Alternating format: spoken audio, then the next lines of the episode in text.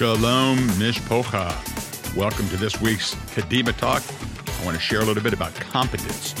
Competence is a quality or state of having sufficient knowledge, judgment, skills, or strength for a particular duty or assignment to complete a task. It's also possessing the legal authority to do something. And we have a profound example on this in Yehoshua, Joshua.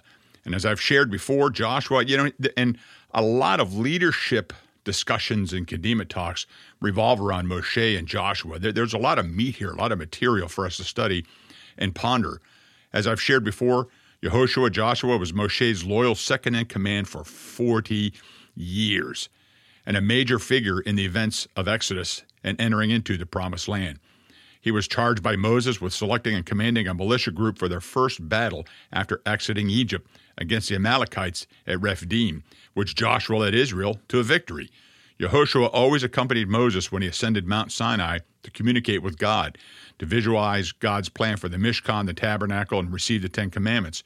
Yehoshua was with Moshe when he descended from the mountain and heard the Israelite celebrations around the golden calf and broke the tablets bearing the words of the commandments. When Moshe was summoned by Adonai to speak with him in the Mishkan of the Ohel Moed uh, outside the camp, Yehoshua was always faithfully and loyally at the entrance waiting for Moshe. Yehoshua was also one of the 12 spies sent by Moses to explore and report in the land of Canaan, and only he and Caleb gave an encouraging report. Adonai rewarded their trust and loyalty by allowing them to be the only two of their entire generation that would enter into the promised land in Numbers 14.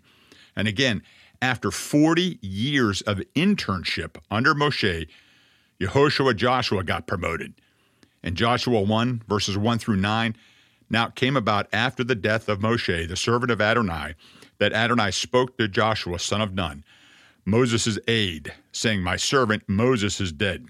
So now arise, you and all these people, cross over this Jordan to the land that I'm giving you to them, to Bnei Israel, to the sons of Israel. Every place on which the sole of your foot treads, I'm giving to you, as I spoke to Moshe. From the wilderness in this Lebanon to the great river, the Euphrates River, all the land of the Hittites to the great sea towards the setting of the sun will be your territory. No one will be able to stand before you all the days of your life. Just as I was with Moshe, so I will be with you, for I will not fail you or forsake you. Chazak, be strong, for you will lead these people to inherit the land I swore to their fathers to give them. Only be very strong and resolute to observe diligently the Torah which Moshe my servant commanded you. Do not turn from it to the right or to the left so you may be successful wherever you go. This book of the Torah should not depart from your mouth. You are to meditate on it day and night, so that you may be careful to do everything written in it. For then you will make your ways prosperous, and then you will be successful. Have I not commanded you, Chazak, be strong, do not be terrified or dismayed, for Adonai your God is with you wherever you go. Now, Chazak is a very interesting word. It means to be strong, to strengthen, to prevail, harden, to be strong, to become strong, to be courageous, to be firm, to grow firm, to be resolute, fear not, to overcome, to be competent. Adonai appointed Joshua to succeed Moses as leader of the Israel people, giving him the legal authority to perform and carry out God's divine will for the nation of Israel. Adonai also gave Joshua a blessing of invincibility during his lifetime and told him to be chazak, to be strong, courageous, resolute, to not fear, to be competent. Joshua got the job done, as scripture reveals. In Joshua 11, starting in verse 16, so Joshua captured all this land the hill country, the Negev, all the land of Goshen, the lowland, the Arabah, the hill country of Israel and its lowland from Mount Halak that ascends to Seir all the way to Baal Gad in the valley of Lebanon at the foot of Mount Hermon. He captured all their kings, struck them down, and put them to death. For a long time, Joshua made war with all those kings. But there was not a city that made peace with Benai Israel, the sons of Israel, except the Hivites who inhabited Gibeon. All the rest they took in battle. For it was of Adonai to harden their hearts to encounter Israel in battle, that they might be put to the ban that they might have received no mercy in order to destroy them as Adonai had commanded Moshe. At that time, Joshua went off and cut off the Anakim from the hill country, from Hebron, Debir, Anab, and from the entire hill country of Judah, and from the entire hill country of Israel. Joshua put a ban on them with their cities. None of the Anakim left in the land of Bnei Israel except some were left in Gaza, Gath, and Ashdod. So Joshua captured the whole country according to all that Adonai had spoken to Moshe, and Joshua gave it for an inheritance to Israel according to their divisions by their tribes. Then the land had rest from war. So, having shared a little bit of Joshua's background and history, we clearly understand that competence rarely happens overnight. Even the great Joshua had to be prepared over decades to learn the skill sets necessary to handle this ginormous God given task. He's a warrior, he's an international statesman, he's a leader of the nation of Israel. By the time Israel had conquered the promised land, all the tribes had received their land, then Joshua had died. In that time, competence could have been his middle name. I mean, consider these things. God used Joshua over two generations. God trusted Joshua to lead the military campaigns from the wilderness into Canaan. God called Joshua to spy out the promised land. God allowed Joshua to accompany Moses up Mount Sinai. God replaced Moses with Joshua when it came time to lead the people into the promised land.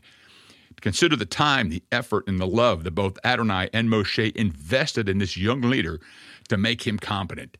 He was a warrior. Exodus 17, verses 9 through 11. Moshe said to Yehoshua, Choose men for us, go out and fight with Amalek. Tomorrow I will stand on top of the hill with God's staff in my hand. And Yehoshua did as Moshe had told him and fought with the Amalek. Then Moshe, Aaron, and Hur went up to the top of the hill. When Moshe raised his hand, Israel prevailed, but when he let it down, Amalek prevailed. Joshua, he was born to be a warrior. His first opportunity at leadership came as an obedient military commander. We see this throughout Scripture. David was also a warrior. And there's a connection here. We, we see this uh, in Acts chapter 10 and Acts chapter 11. Cornelius, the Roman army officer, uh, who God had on his mind. Military training is a fantastic but not required training ground for serving Adonai. Adonai was preparing and training Joshua for a much larger role, but this was the humble beginning here in his military instruction. Next, he was a spokesman. In Exodus 17, verses 13 through 14, Thus Yehoshua defeated Amalek, putting their people to the sword. Adonai said to Moshe, Write this in a book to be remembered and tell it to Yehoshua. I will completely blot out any memory of Amalek from under heaven. So Joshua receives a prophetic word from Adonai that would define his lifetime service and his ministry unto him. This illustrates how Adonai works in each and every one of us. First, we receive a personal word from the Lord. Then we become bearers of his word to others. We carry the message. And I have to tell you, this is exactly how I myself became involved in ministry and service to Adonai. I had a road to Damascus God encounter 23 years ago on a submarine in the middle of the Atlantic and received a prophetic word and direction directly from Adonai that radically changed my life forever. Everything I've done in the last 23 years has been the result of that three day encounter with God where He told me exactly what to do whenever God makes a calling upon your life, one doesn't sit back and say, I wonder if I should get into ministry. God will give you a specific prophetic word and guide you in exactly what you should be doing. Number three, next, Joshua was a servant leader like Yeshua. In Exodus 24, verse 13, Moshe got up, also Yehoshua his assistant, and Moshe went up onto the mountain of God. Joshua was first known as Moses' assistant, his attendant, as it says in the T- Tree of Life version, or Moshe's aide. Joshua wasn't addressed as a servant of Adonai until the very end. In Joshua 24, verse 29, after this, Yehoshua, the son of Nun, the servant of Adonai, died. He was 110 years old. He proved his willingness to serve before asking anyone to serve under him. Each of us must undergo the same process as Yeshua did. In Matthew 20, verse 28, it says, For the Son of Man did not come to be served, but to serve, and to give his life as ransom for many.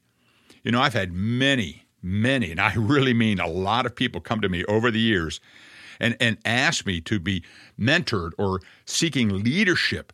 But the reality is they were unwilling to serve. The, the reality of being a rabbi or congregation leader is you're serving others. Even if you have a business, what are you doing? You're serving your clientele, you're serving others. Those who can't serve well won't be successful in what they do. And of all those that have come to me and, and decided not to be a person of service, not one of those has succeeded in ministry or a leadership role. Four, Joshua was a faithful loyal co worker. In Exodus 24, verses 13 through 18, Moshe got up, also Yehoshua, his assistant, and Moshe went up onto the mountain of God. To the leaders, he says, Stay here for us until we come back to you. See, Aaron and Hur are with you. Whoever has a problem should turn to them. Moshe went up onto the mountain, and the cloud covered the mountain. The glory of Adonai stayed at Mount Sinai, and the cloud covered it for six days. On the seventh day, he called to Moshe out of the cloud. To the people of Israel, the glory of Adonai looked like a raging fire on top of the mountain. Moshe entered the cloud and went up on the mountain. He was on the mountain 40 days and 40 nights. Moshe took Joshua with him to meet with God on Mount Sinai. But Adonai only called Moshe to enter into that glory cloud, leaving Joshua behind. Unlike Moshe, Joshua didn't experience and enter the glory cloud, hear the voice, or enter the presence of Adonai. Yet he remained faithful to the big picture of what Adonai was doing with Israel. He didn't become jealous. This is such a critical issue we have in the greater body of Messiah in the Messianic movement, even in Christendom, that leaders become jealous of other leaders' ministries. You can't compare yourself to another ministry, to another man or woman of God, because your gifts and talents aren't the same as that person's gifts or talents. Some have one talent ministry, some have five talent ministries. Don't compare yourself and don't become jealous. You know, this is a point in time where after all this time, Joshua could have started getting a little rifled. Well, how come, you know, his own brother, Moshe's own brother and sister did this? Are you the only one God speaks to? We don't see that coming out of Joshua. So we see a very humble, loyal, uh, intern, uh, an assistant that stuck with him no matter what the scenario was, no matter what was happening. He was a faithful servant to the very end. He didn't become jealous. Number five, next, he was an apprentice of Moses and God. Exodus 33, verse 11 Adonai would speak to Moshe face to face as a man speaks to his friend. Then he would return to the camp, but the young man who was his assistant, Joshua the son of Nun, never left the inside of the tent. I'm going to say this again. For 40 years, Joshua was an intern under Moses and Adonai. That there's a desire today in this entitlement generation that, uh, hey, you know, I went to a year of school or I, have been here for six months. I should be in charge now. It, it, it, impossible. Competency takes time. 40 years for Joshua. His skill sets, his ability and competence grew from Moses' tutoring and his own observations. He would not leave Moses' tent because he wanted to receive everything he could from his mentor. Number six, Joshua was zealous. Numbers 11, verses 27 through 29. A young man ran and told Moses, Eldad and Medad are prophesying in the camp. Joshua the son of Nun, who from his youth up had been Moses' assistant, answered, My Lord, Moses, stop them. But Moshe replied, Are you so zealous to protect me? I wish all of Adonai's people were prophets. I wish Adonai would put his spirit on all of them. When Adonai's presence came down upon the camp and two men began to prophesy, Joshua grew concerned. He forbid them to continue. But Moses said to him, I wish that all the Lord's people were prophets. Zealous is a fervent partisanship for a person, a cause, or an ideal. Joshua's passion and his zeal later became an asset when it was combined with his experience. He had great zeal for God and the kingdom of God. Number seven, Joshua was a transformed leader. In Numbers 13, verse 16, these are the names of the men Moses sent out to reconnoiter the land. Moses gave to Hoshea, the son of Nun, the name of Yehoshua, Joshua.